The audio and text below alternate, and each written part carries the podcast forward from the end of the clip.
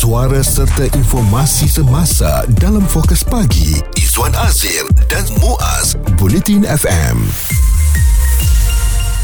Dalam jam ini kita nak memperkatakan tentang keputusan kerajaan untuk tidak lagi menyediakan subsidi buat isi rumah yang menggunakan elektrik pada jumlah yang amat tinggi dan ramai daripada kita tepuk dahi jugalah untuk menggunakan peralatan elektrik di rumah terutamanya pada waktu panas ketika ini yang memerlukan lebih banyak kipas dan lebih banyak pendingin hawa dioperasikan untuk mengurangkan tekanan haba panas. Saya rasa setiap kali bila tiba mengenai pengurangan subsidi ni pasti akan akan timbul lah ya pelbagai uh, cakap-cakap di sebaliknya oleh kerana mungkin kita dah biasa dengan subsidi mm-hmm. dan uh, bila kita dah biasa bila ditarik balik tu kita akan rasa macam tak puas hati lah kan mm. sebab kita pun bayar tax betul uh, jadi bila subsidi ni kena tarik balik ni uh, mungkin kena ataupun harus dilakukan tapi bagaimana caranya adakah kalau dibuat mm. secara pukal ataupun pukul rata um, takut nanti ada yang sebenarnya uh, apa tak kaya pun. Mm. tapi oleh kerana mungkin dia dapat ada aircon. Tapi aircon tu pun second hand. Betul. Ha, tapi dia dicop sebagai oh ni T20 ni. Jadi subsidi tu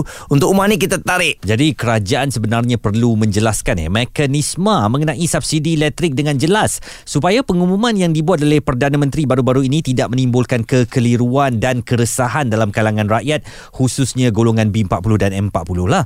Uh, kata seorang uh, daripada pemerhati tempatan ni Presiden Persatuan Penyelidikan Air dan Tenaga Malaysia S uh, Piara Pakaran uh, adalah sangat penting untuk kerajaan menjelaskan butiran terperinci seperti penggunaan elektrik yang dikategorikan sebagai tinggi. Contohnya macam rumah saya mungkin ada tiga aircon, saya gunakan satu aircon saja. Hmm. Tapi sebab dia kata aircon satu tu ber, tak berhenti-henti penggunaannya sepanjang hari nyala je aircon tu, ah, jadi dia ni tak layak dapat subsidi ni. Saya rasa tak fair lah dengan rumah orang kaya yang mungkin ada 7-8 aircon ah, dan dia ah, boleh dapat subsidi mungkin cara dia buat macam mana kita pun tak tahu uh, dan ini akan menimbulkan keresahan rakyat sebab ramai daripada M40 dan B40 akan terjejas kalau subsidi itu ditarik balik terutamanya dalam musim panas sekarang. Betul. Sebab musim panas memang ada yang sanggup berkorban lah untuk buka aircon tu bagi keselesaan walaupun dia tahu bil akan naik tapi untuk nak selesa dalam rumah ni kan mm-hmm. tak apalah kita catur ni sikit ah kita buka aircon. Mm. Ada orang macam tu kan. Sanggup uh, untuk kita nak dapat keselesaan tu dan satu lagi kalau dikira dengan uh, seperti yang PM kata bagi contoh. PM pun bagi contoh je kan? Bukan belum lagi dipraktikan nanti hmm. pun. Dia kata kalau ada yang empat uh, aircon contohnya uh, mungkin mereka ni akan uh, tak diberikan subsidi. Sebab mereka ni di kelas yang berbeza. Tapi saya hari tu ada berbincang dengan Izzuan juga. Cuba bayangkan dia ada empat aircon. Tapi empat aircon tu adalah second hand punya aircon. Hmm. uh, aircon tu mungkin dia dapat dalam harga tiga atau nak buang. Hmm. jadi dia ambil. Hmm. dia ambil dia pasang lah kat rumah dia. Hmm. kebetulan setiap bilik tu dia pasang lah hmm. tak pasang tak apa tak pakai sangat pun Hmm. Ha, jadi adakah mereka ni dikategorikan sebagai uh, tak layak untuk dapat subsidi? Dan selalunya Muaz, aircon-aircon second hand yang lama ni lah ha. yang makan elektrik yang banyak. Ha. Ha, jadi itulah yang menyebabkan peningkatan apa harga elektrik ataupun bil elektrik kita dan mereka pula yang nanti uh, tak dapat subsidinya. Jadi ini perlukan penjelasan yang lebih mendalam lagi daripada kerajaan. Isu terkini dan berita semasa hanya bersama Izwan Azir dan Muaz Bulletin FM subsidi elektrik ni yang uh, katanya akan uh, ditarik untuk mereka yang berada di T20. Uh, jadi saya rasa kalau untuk T20 tak ada masalah lah kan. Hmm. Uh, sebab mereka pun berkemampuan untuk membayar lebih. Cuma yang akan memberi kesan untuk M40 dan juga B40 sebab mereka yang duduk di bandar tu utamanya Zuan walaupun gajinya melepasi M40 tetapi apabila dah disettlekan semua akhirnya uh, apa yang tinggal tu hanya untuk B40 saja untuk semua pendapatan tu. Dan sebenarnya saya harap kerajaan benar-benar benar memikirkan kesan daripada pengumuman sebegini dalam waktu-waktu cuaca yang sangat panas dan sukar untuk diharing, uh, diharungi oleh masyarakat kita mungkin perlu lebih berhati-hati supaya ia tidak disalah erti oleh orang hmm. ramai Betul. bahawa semua pihak tidak akan mendapat lagi subsidi uh, uh, elektrik dan ini pastinya akan mengganggu perekonomian golongan M40 uh, dan juga B40 uh, dan kita nak bercakap dengan Presiden Persatuan Penyelidikan Air dan Tenaga Malaysia atau AWIR saudara S uh, Piara Pekaran. Uh, bagaimana agaknya pandangan anda tentang pengumuman yang dibuat oleh kerajaan ini? Mungkin bagus juga dari segi uh, kita tidak terlalu memanjakan masyarakat dengan subsidi tetapi dalam keadaan ekonomi semasa ini apakah ia sesuai untuk dilakukan? Pengumuman itu mungkin uh, disebabkan oleh uh, apa nama penerangan yang diberikan oleh pegawai kepada Perdana Menteri mungkin tidak jelas. Hmm. Ya, mungkin apa yang dimaksudkan adalah uh, sebab uh, kita kena lihat ya selepas 2014 kita ada struktur tarif yang baru. Mhm.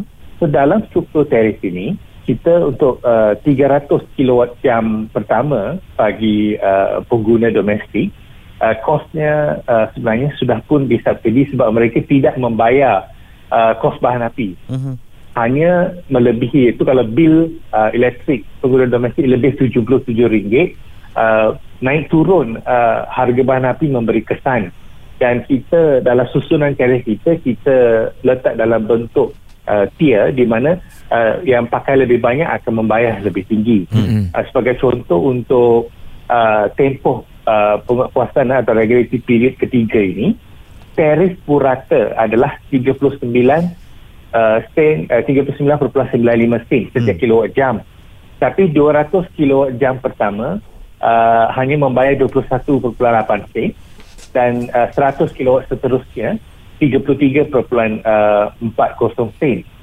hanya selepas itu uh, harga ataupun kos tarif adalah 51, 54 dan 57 Hmm. So strukturnya sudah pun uh, melihat kepada uh, yang guna rendah akan diberikan uh, kos yang lebih rendah. Mm-mm. Tetapi untuk perniagaan semua uh, kategori perniagaan perlu memberi membayar impak uh, kos bahan api. Hmm. Dalam perstrukturan ini eh, dalam struktur tarif ini juga uh, kita lihat uh, di mana uh, selepas COVID-19 uh, kerajaan telah mula memberikan subsidi.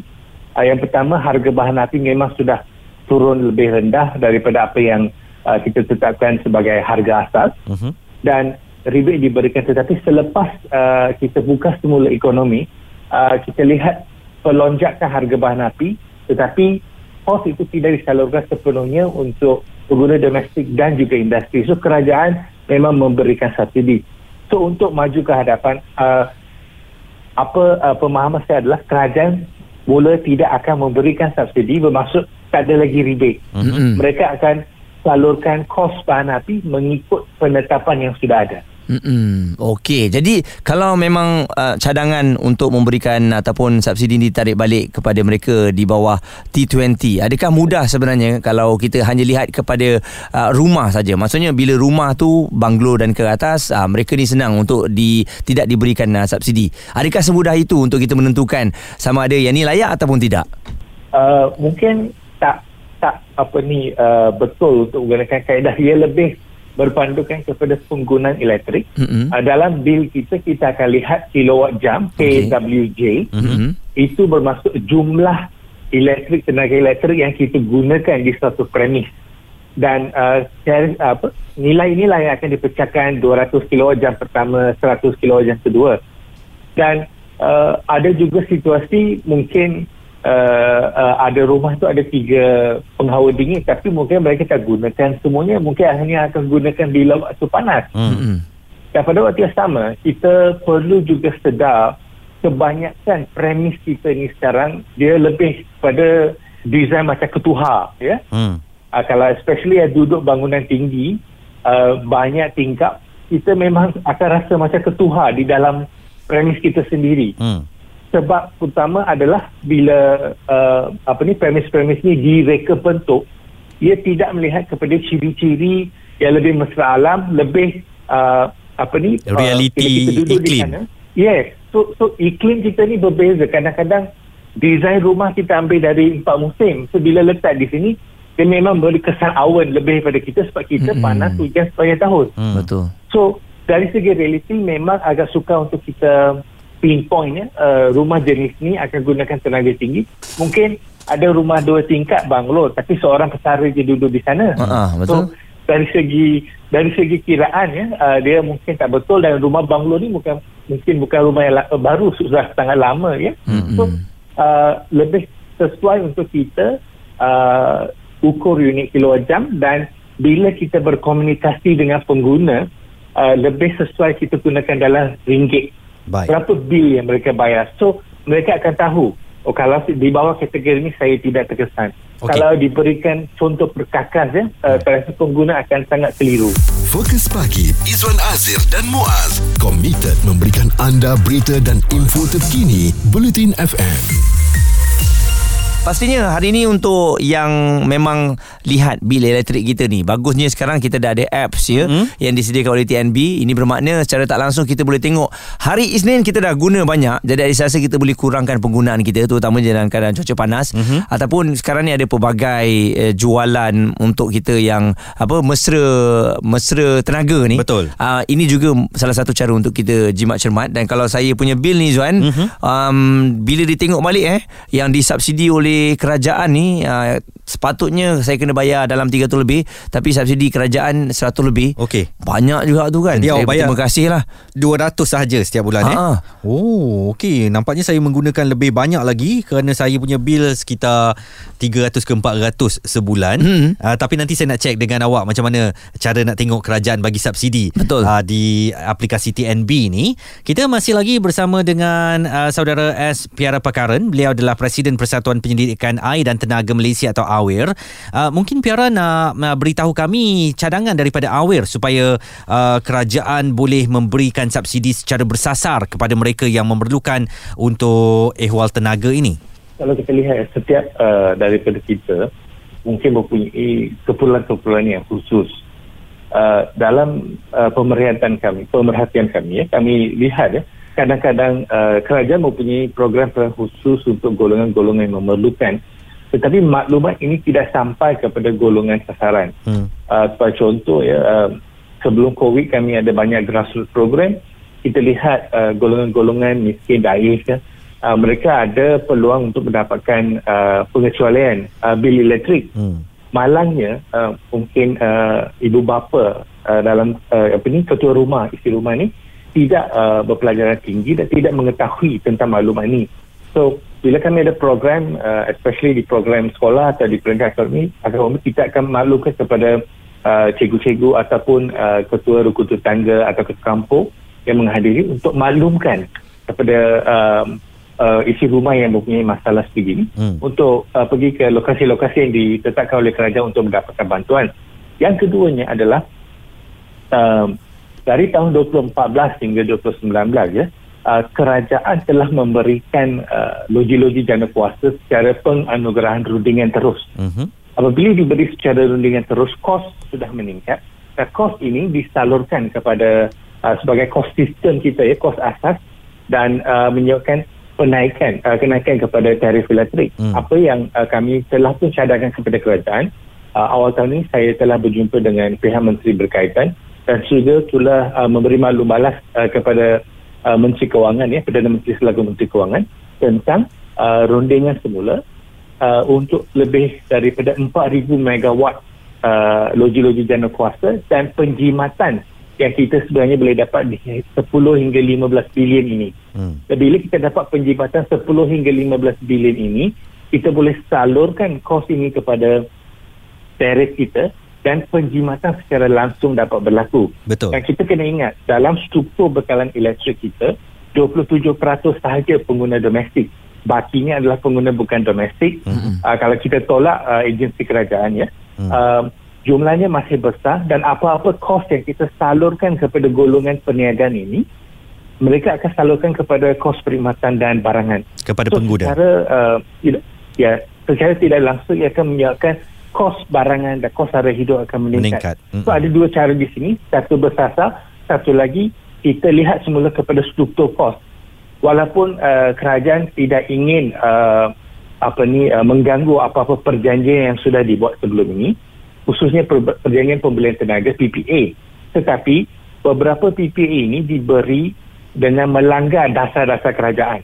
So kerajaan boleh ambil tindakan melalui uh, kaedah ini untuk mengurangkan kos. Penerangan dari Presiden Persatuan Penyelidikan Air dan Tenaga Malaysia uh, Encik S. Piara Pekaran ya secara tak langsung memudahkan kita untuk memahami lah hmm. mengenai tarikh elektrik yang diberikan mungkin sedikit teknikal lah Izwan eh hmm. sebab antara kiraan kilowatt ni kadang-kadang kita pun tak berapa nak faham sangat Betul. Ha, jadi kalau anda yang mungkin nak tengok berapa banyak yang diberikan oleh subsidi senang je melalui apps uh, TNB ni anda boleh tengok di uh, utama kat situ ada lihat bil saya uh-huh. anda tekan uh, lihat bil saya tu dan kemudian akan keluar di sebelah hujung sekali dia akan uh, tengok berapa bil elektrik anda dan uh, subsidi yang ditanggung oleh kerajaan berapa ringgit jumlahnya. Alright, jadi kita sama-sama periksa di aplikasi TNB kita. Sementara itu, pihak TNB menyatakan sokongan ya terhadap pemberian subsidi bersasar demi membantu mengekalkan pertumbuhan ekonomi negara selain dapat meringankan tekanan kos ke atas golongan berpendapatan rendah. Pendapat,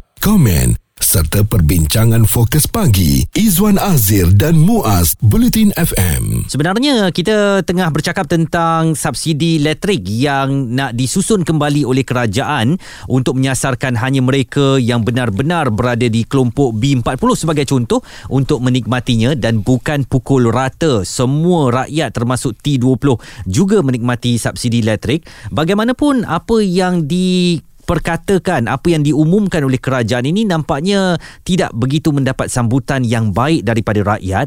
Um, ramai yang menyeru kerajaan perpaduan supaya lebih teliti dan tidak terburu-buru membuat sesuatu keputusan yang boleh memberi kesan buruk kepada rakyat. Mungkin waktunya kurang bersesuaian dalam keadaan kenapa kita guna elektrik banyak sangat pada beberapa bulan ini oleh kerana satu cuaca yang sangat panas. Mm-mm. Cuaca yang menyebabkan kita langsung tak selesa dan uh, yalah kalau duduk dalam rumah tu mungkin anak-anak kita menangis contohnya. Hmm. Jadi nak tak nak kita ni dalam keadaan yang terpaksa bukalah juga aircon tu ya. Ha, dengan keadaan aircon yang lama ni tak diservis memang dia duk makan elektrik ni kuat sikit lah. Betul. Ha, jadi kalau nak dipukul rata semua ataupun dilihat kepada beberapa aircon yang ada di rumah tu saya rasa memang uh, tak adil. Tapi yalah terima kasih juga kepada kerajaan yang masih lagi menjadikan subsidi tu.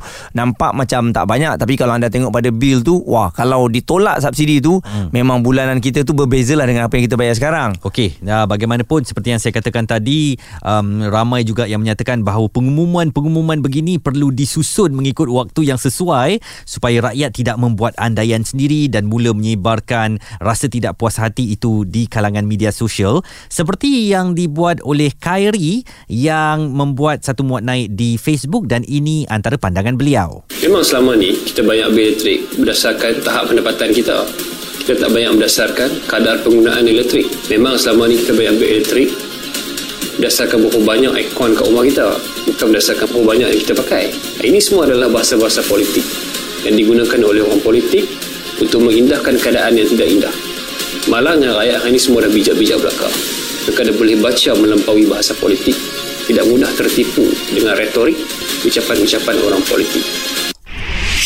Okey, adakah ucapan uh, sebegitu ya? Mungkin sebab kita tengok Perdana Menteri pun uh, sebab tu dia umumkan perkara ini, um, dia memfokuskan tidak melibatkan kumpulan di bawah pendapatan kategori B40 dan M40 di dalam negara lah. Mm-hmm. Cuma mungkin aircon dan juga kipas tu sebagai contoh. Mm. Jadi bila um, uh, contoh tu seperti tak kena dalam keadaan panas ni, uh, di situlah timbul kekeliruan ya. Tapi saya rasa ianya akan uh, memerlukan masa lah sebab ianya kena ada satu kajian yang menyeluruh. Uh, saya tertarik dengan satu lagi penulis tulisan di media sosial Rizwan Muana menulis uh, kurang bersetuju dengan cadangan kerajaan sebab waktunya tidak tepat. Sebab sekarang waktu memang cuaca tengah panas terik dan bakal hadapi El Nino sehingga tahun depan majoriti rumah akan maksimum penggunaan tenaga elektrik terutamanya kipas dan aircon bukan sebab mereka T20 tapi sebab keadaan cuaca yang memaksa.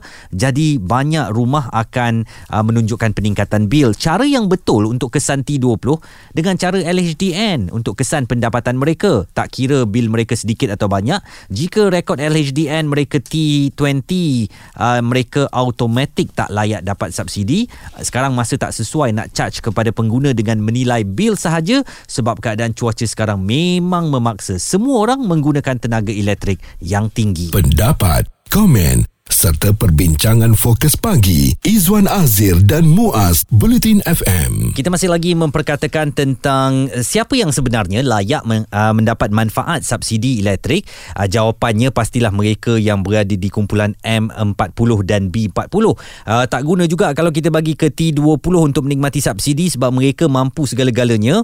Jadi jika lebih banyak mereka menggunakan elektrik, maka lebih banyak juga yang perlu mereka bayar. Okey dan selain daripada itu juga ya kalau uh, kita lihat uh, dengan keadaan ini uh, mungkin ada yang marah secara tiba-tiba tapi pelaksanaannya belum lagi. Ini Betul. baru saja Cadangan. di cadangan dan oleh kerana keadaan sekarang ni kalau anda tengok bil elektrik anda tu terlampau tinggi, sila tengok balik aircon yang anda guna tu. Kadang-kadang kita guna uh, 16 ya. Ah. Uh, kan yang bagusnya 25 saja. Ah, jadi bila guna 16 dalam tempoh terlampau lama memang bil akan meningkat. Dan yang kedua mungkin aircon kita tu terlampau lama sangat tak servis. Mm-hmm. Jadi abuknya penuh. Itu juga salah satu yang akan meningkatkan bil elektrik anda dan kena beritahu juga kepada anak-anak terutamanya yang dalam bilik mereka pun ada aircon. Mm. Ah, kadang-kadang dia bukanya main bantai 24 jam tanpa pemantauan kita. Ah, jadi itu yang menyebabkan ah, kadang-kadang bil elektrik naik. Sementara itu, uh, mungkin berita gembira dan berita baik kepada anda yang mendengarkan kami di 104.3 di Kuching kerana kerajaan Sarawak melanjutkan pemberian diskaun ya untuk bil elektrik bulanan kepada pengguna domestik, komersial dan industri termasuk pengusaha kecil dan sederhana di wilayah itu. Premier Sarawak Datuk Patinggi Tan Sri Abang Johari Tun Oping berkata pemberian diskaun bil utility itu akan diberi sebanyak 5 hingga 25% untuk 6 bulan pertama tahun ini di bawah pakej bantuan khas Sarawak Kusayang 9.0 melibatkan kos berjumlah 200 juta ringgit. Okey dan tambahnya lagi pemberian diskaun ini adalah sebagai usaha kerajaan Sarawak untuk membantu rakyat dan komuniti perniagaan dalam mengharungi cabaran ekonomi pasca COVID-19 ini eh. Jadi um, saya rasa memang dari segi kerajaan perpaduan ataupun persekutuan sendiri pun melihat perkara ini mm-hmm. dan uh, cakna mengenai bagaimana daripada apa uh, syarikat-syarikat kecil ni yang nak bangkit semula jadi subsidi ni uh, dimintalah untuk diteruskan buat seketika ini um, sehingga mekanisme yang terbaik boleh ditentukan kepada mereka yang layak untuk dapat subsidi. Jadi kita mungkin juga walaupun menerima subsidi tetapi harus merancang penggunaan tenaga elektrik di rumah kita tu macam Muaz kata tadi uh, tak perlulah awak pasang aircon sehingga ke 16 darjah Celsius memanjang daripada tengah hari sampai ke petang kan.